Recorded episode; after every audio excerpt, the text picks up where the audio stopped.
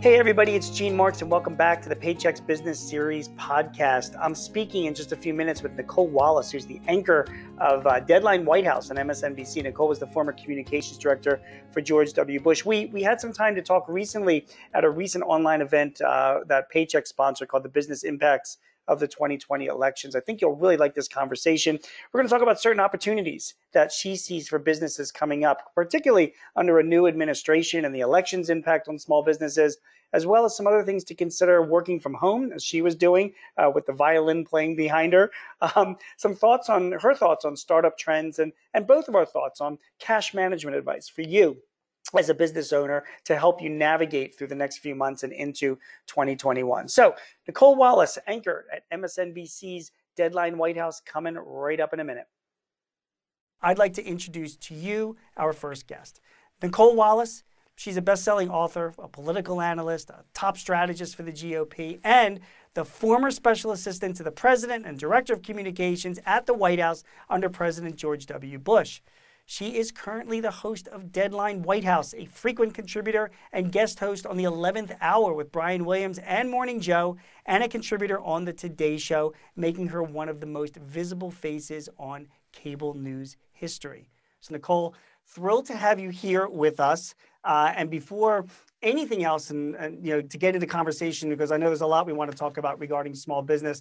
You know, you're anchoring Deadline White House. You've had quite an interesting road to get there. So as briefly as you can, just tell us how you got to where you are.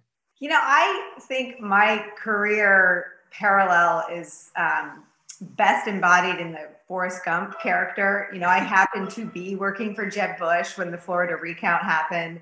I had happened to go work for John McCain, who I adored right. when I was White House communications director, and Sarah Palin happened. Right.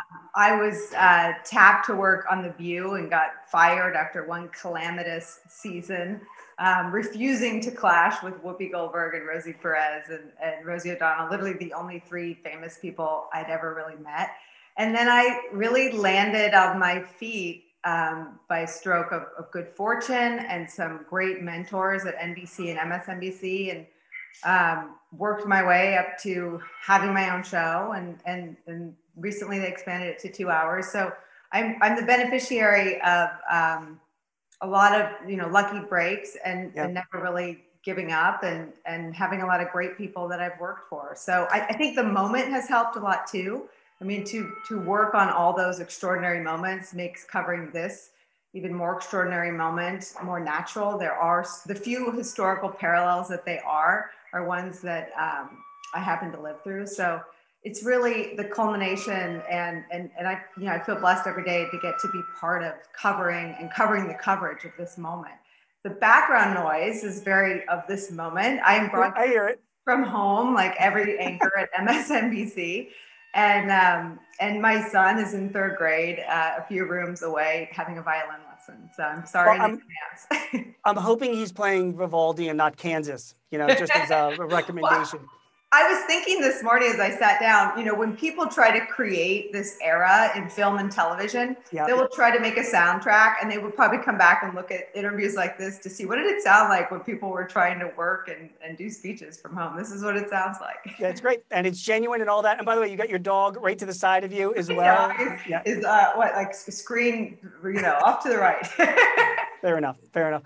Yeah, so Nicolle, you know, it's, you know, this conversation is all about, you know, hope and optimism and opportunities, and you know, a lot of small businesses are concerned with, you know, a Biden administration and that it would have an impact on their potential opportunities. You know, he says he goes out and he wants to tax just the wealthy, or he wants to go after larger corporations. The corporate tax rate would be increased, and you know, a lot of small businesses depend. I mean, my company, our best clients are some large companies, you know, and, you know, employees from large companies buy pizzas and go to restaurants and get their dry cleaning done at small businesses. So, you know, again, what are your thoughts on that? Does that have any kind of a limitation on opportunities for small businesses when you have a president coming in that says that they want to increase taxes on the wealthy or on big corporations? I think there would be a lot more to worry about if Joe Biden hailed from the Elizabeth Warren, Bernie Sanders wing of the Democratic Party. He does not. Right. I think that at this point, he hasn't been sworn in, but he has committed himself to a more targeted sort of scalpel to tax policy, not blanket tax increases for every profitable business. That is not his philosophy. That is not what he believes, and that is not his record. I have, as a Republican operative, been a part of branding the Democratic Party as bad for small businesses for more than 2 decades. At this point, I can say I'm not sure that's fair or accurate.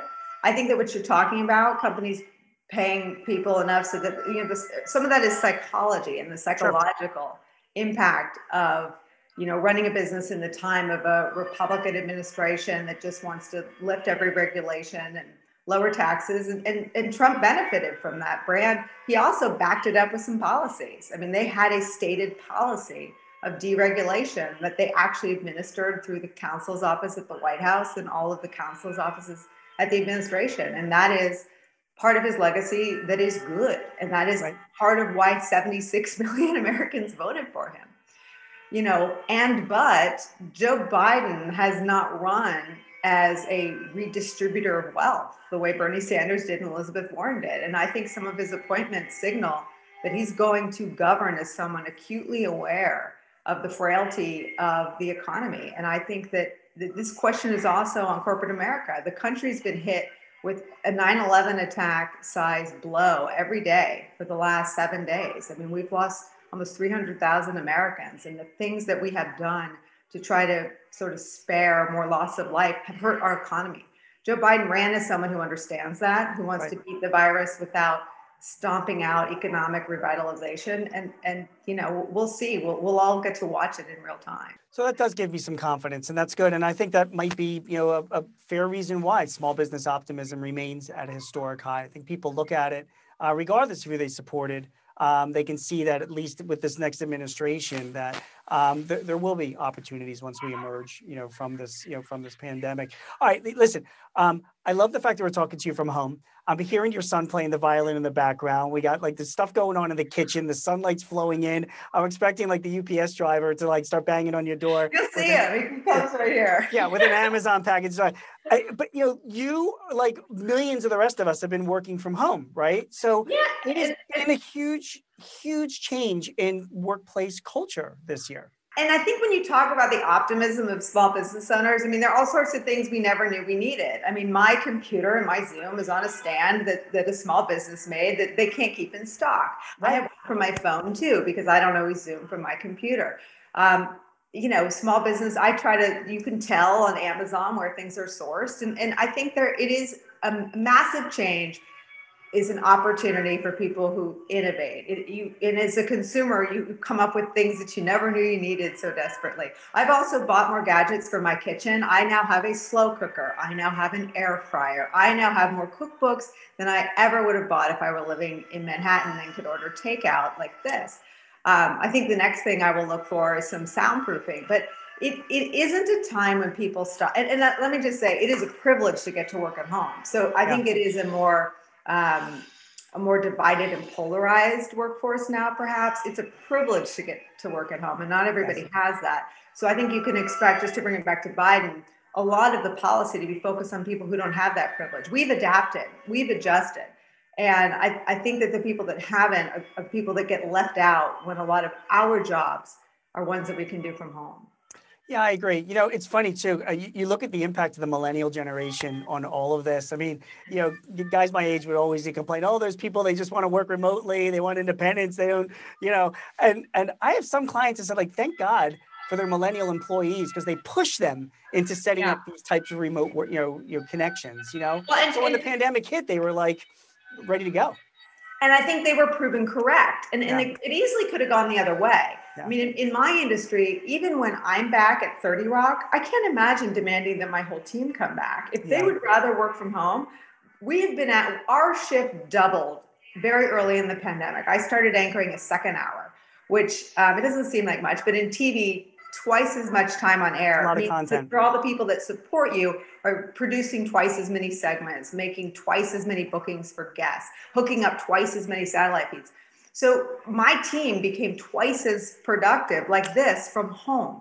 So it's just a slice of that adjustment. But I think a lot of employers will look at whether the millennials had a point. You could be just as or not more focused, and in some cases happier. I mean, it's noisy, but I love that my little boy is in the next room and my dog is behind me. Okay, I'm going to throw a number at you as well. And again, maybe you already know this, you probably do, but in the third quarter of this year, there was an 86% increase in startup applications, new business filings, compared to the same quarter from the prior year. Now, my belief is that a lot of these corporate employees that are working from home, they're, you know, remember how they were all so busy and slammed and, you know, couldn't find time to do anything? Kind of seems like now they're working from home, they're able to get their stuff done and have a few extra hours to start up some side gigs. What do you think of that? I think it's amazing, and it says something wonderful, and I'm sure that that's happening at a global level, but I would bet it's happening at a more accelerated rate here. You know, we do have this entrepreneurial spirit, and it's a real opportunity for this new administration to sort of see that and boost it. I mean, that is part of the solution. And those people who were at home and maybe in some instances forced home, if they have applied for a new business, it's either solving your own problem if your job became insecure, or creating new opportunities and new jobs. And I think that's, you know, something to really nurture and make sure that it flourishes.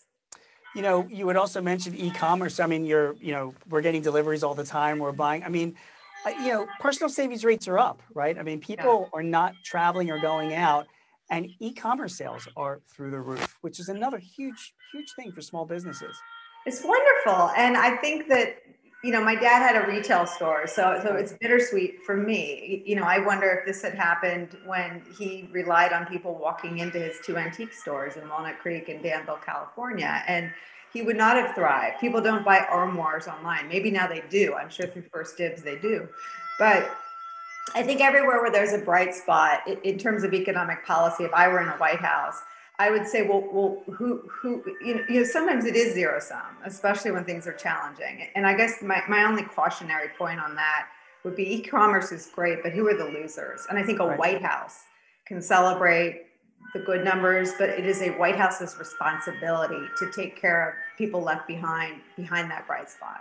So Nicolle, I mean, you're right. I mean, a lot of people have moved online, and I think that, you know, as e-commerce sales are growing, I think that it is another huge opportunity for, you know, small businesses. I mean, you know, you take a walk down 7th Avenue in New York and you look at the shops that are there today, and you compare them to the shops that were there back, you know, in the early 1960s, I don't know if you watch like Mrs. Maisel on Amazon, you know, and you see them walking down the streets. There's dress shops, there's shoe shops, there's, you know, all that stuff's being sold online now. And now it's been replaced by stores that are providing experiences and services, food and smoothies, you know, and haircuts. Not that I've taken advantage of those, but those stores themselves are, you know, for businesses looking for, you know, retail opportunities, and you want to be brick and mortar, that's where the opportunity is and experience.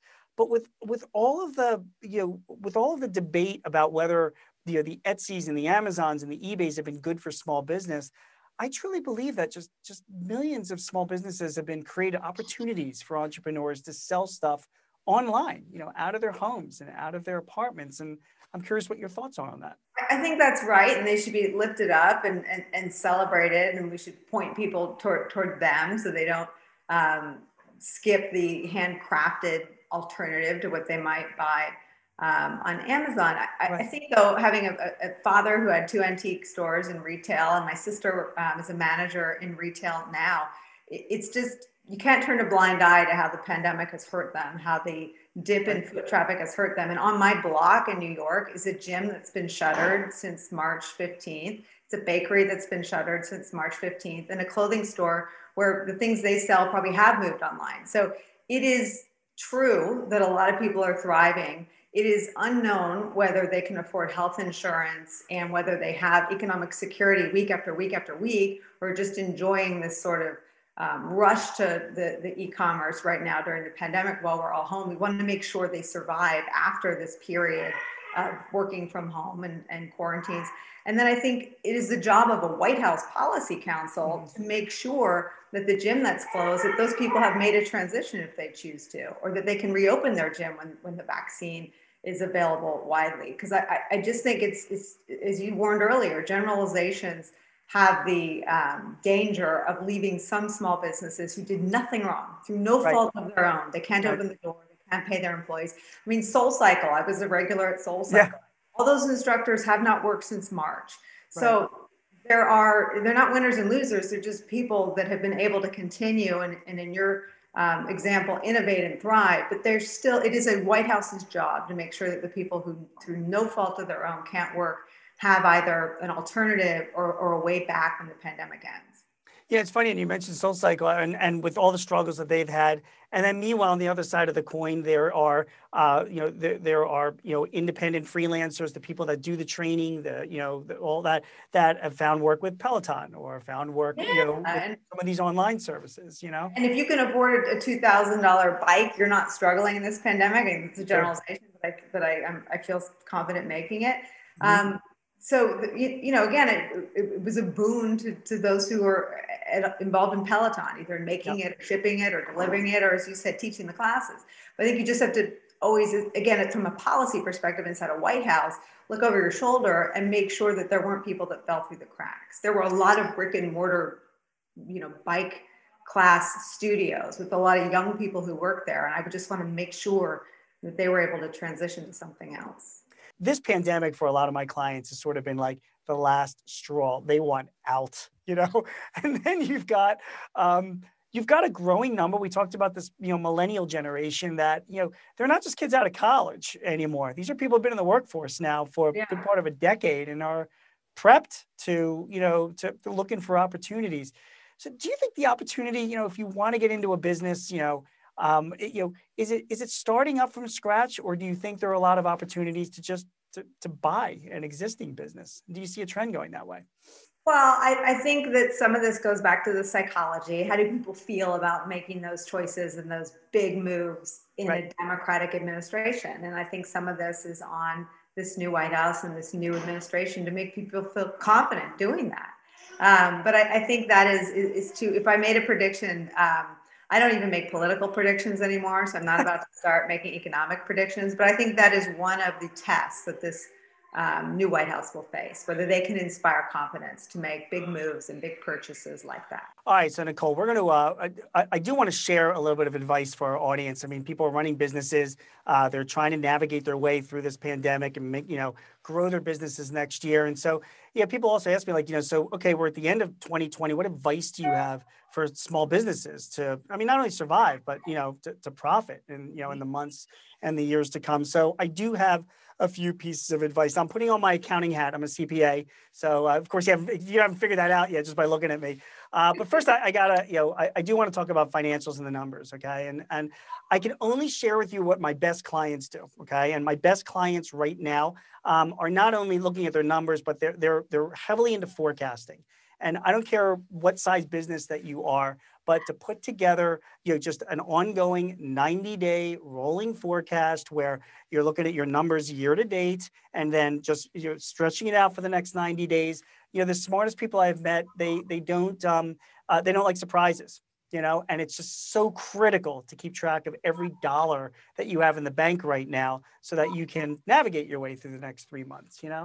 So, Nicolle, cash forecasting it's a big deal. So, and I'm assuming that you would agree with that. I don't know if you have any thoughts on what considerations a business should be making when they're forecasting over the next few months. So we're talking policy and what's going on in the economy. Well, I think that, my sense, again, been working in the White House and advising a president after 9/11 and then watching an administration navigate the waters after 2008 is that what businesses want and need most is certainty. And I think, sadly, that is not available. I think the pandemic has made everything so uncertain. But my advice would be to really cultivate reliable streams of information about economic policy, partisan stuff aside. Watch whatever you want at night. But in terms of economic information, just make sure it's from a trusted source. Okay. So where do you go? If I'm looking for some reliable economic data that's not politicized, do you have any recommendations? Like where do I get that? Every morning and all day long, I read the New York Times, the Wall Street Journal, and then I get online and I read local papers because I think there are national economic trends, but I think even the pandemic is a local story. And I think shutdowns have become pretty regionalized. So, you know, my home state of California is 10 different stories. If you own a restaurant in Los Angeles, your life and your planning is different than if you own a restaurant, frankly, in San Francisco or Napa. Right. So I think cultivating reliable sources of local news is really important right now too. I think the other thing to do is to really talk to your employees. I mean, sometimes as a business owner, you're trying to solve problems that have changed. And so I would make sure, and that requires you to follow the healthcare news to really understand what a Biden White House is going to do with Obamacare. You know, the stated policy of the last White House is very different from the stated policy of this White House, and all that affects your planning. It's not going to happen quickly, but it does affect maybe not the 90-day projections, but certainly the 6-month and 9-month projections. So I think being informed is the best way to do what you just articulated, plan. I think that's great advice. And by the way, I'm going to add one other one. There's I have a couple economics websites I go to. One of them that I really recommend to everyone is called Calculated Risk Blog, which is maintained by a retired financial guy named Bill McBride, and he puts just every day posts different economic metrics on there of what's going on in the world. He's been tracking certain metrics that track the economy. For example, every week he publishes reservations data at Open Table. Yeah. You know, the app, I look at that. It shows you, right? And like, obviously we're like 60% nationally below what it was pre-COVID. But when you start seeing that spike up again, you'll know that things are recovering. He also posts every week the TSA's airport traffic numbers as well. Yeah. And he compares it to this time last year so you can see. So you're absolutely right. Having good economic data, it reduces your uncertainty and it helps you forecast. So, okay, that's number one. Here's my next thing that I've been telling a lot of business owners, and really important. You got to watch out for your mental health. I mean, this is mental health startups right now have received, this was through the end of October, over $1.5 billion in funding. Wow. So far this year. It is a wildly explosive, industry because some of the things you mentioned earlier about, about the stresses that we're under and working from home and all that. So, tell me what you think. I mean, I have a few clients. I have one guy I remember, it's about my age. He just revealed to me just recently that for the past 5 years, he's been going every week to see a therapist. Wow. And he's a business owner. And he's like, you know what? I talk to this woman about, my business, my personal life, whatever. I'm paying her by the hour. She's a trained professional, no agenda. And it's been incredibly helpful for his mental health. And I'm curious, do you do anything like that? Or do you know people that do that? Or do you? I have, and I should be doing it more. And I do have people that I turn to because, our lives change so much. And they have stayed changed, after September 11th, which is, in my lifetime, in my adulthood, the closest parallel to what we're going through in our politics and in our lives. We had a very deep crisis and then a very accelerated recovery. We were urged to get back on planes, to get back outside. We are now being told a very different thing from our leaders to stay at home. I think, and there's some reporting out just this week, that the mental health crisis is the fourth wave of the coronavirus pandemic. And I think some of those, there are meditation apps that are always advertised now on the gift guides, the Calm app, Headspace app. I think that if business owners start to treat their mental health the way professional athletes treat theirs, and if you pay attention to any of these meditation apps, that Tiger Woods and LeBron James are big advocates of and consumers of these strategies. And I think if business leaders and small business owners become consumers of this kind of, it's not self-help, but it's like having a personal trainer, but it's for your mental fitness, not your physical fitness. I think it could really have an impact on that part of the economy, the sort of mental health tools. I think some of it is in the branding. I think if you turn them into performance tools and not, dial a therapist, I think business owner, it releases some of the stigma, and we can say that it's bad that there's a stigma, or we can innovate ways around the stigma. And the truth is, in our society, there's still a stigma to mental health treatment. So I think making it about performance and stability and economic vitality is a great way for people to bring that into their lives. It's great. So let's recap, what we've learned. First of all, incoming administration, is may or may not have a big impact on small business, depending on how well they can work with, particularly the Senate. Working from home has been an enormous opportunity. Don't belittle your millennial employees. These people have good ideas. They're older. They know what to do. I think working from home is a benefit, you know, more so than anything else. And I think that, as Nicolle, as you raised, is a great thing. Startups are an opportunity. We've seen an unprecedented number of startup filings, and that's not just from, you know, people that need extra money, but a lot of people working from home and have the chance to be entrepreneurial. Have I missed anything? Is there anything else that you'd like to share with our audience before we let you go? I mean, I think after this conversation, I think the business that needs to be created is one, you know, they've got Zoom backdrops. I think they need Zoom sound walls. So if anyone can innovate their way out of third grade taking place in the background, I'm buying. I actually don't mind it at all. I think it's real. I think it's genuine. I mean, I think it's great. You've got a third grader there that's playing the violin, and it's just, I don't know. It's just, you're not in a studio, you're at home. And I think real life. Yeah, it's your life. And I think that's great. Hey, Nicolle, thank you so much for joining. Nicolle Wallace, she's the anchor of MSNBC's Deadline White House, on for 2 hours every day, right? So thank you for spending the time with us. Your insights and your opinions are very valuable. So thank you so much. We appreciate it. If you'd like to see a full version of the conversation that I had with Nicolle here, please visit paychex.com/works, WORX, /webinars, and you can watch the entire conversation. My name is Gene Marks. Again, thanks for listening, and we'll see you next time.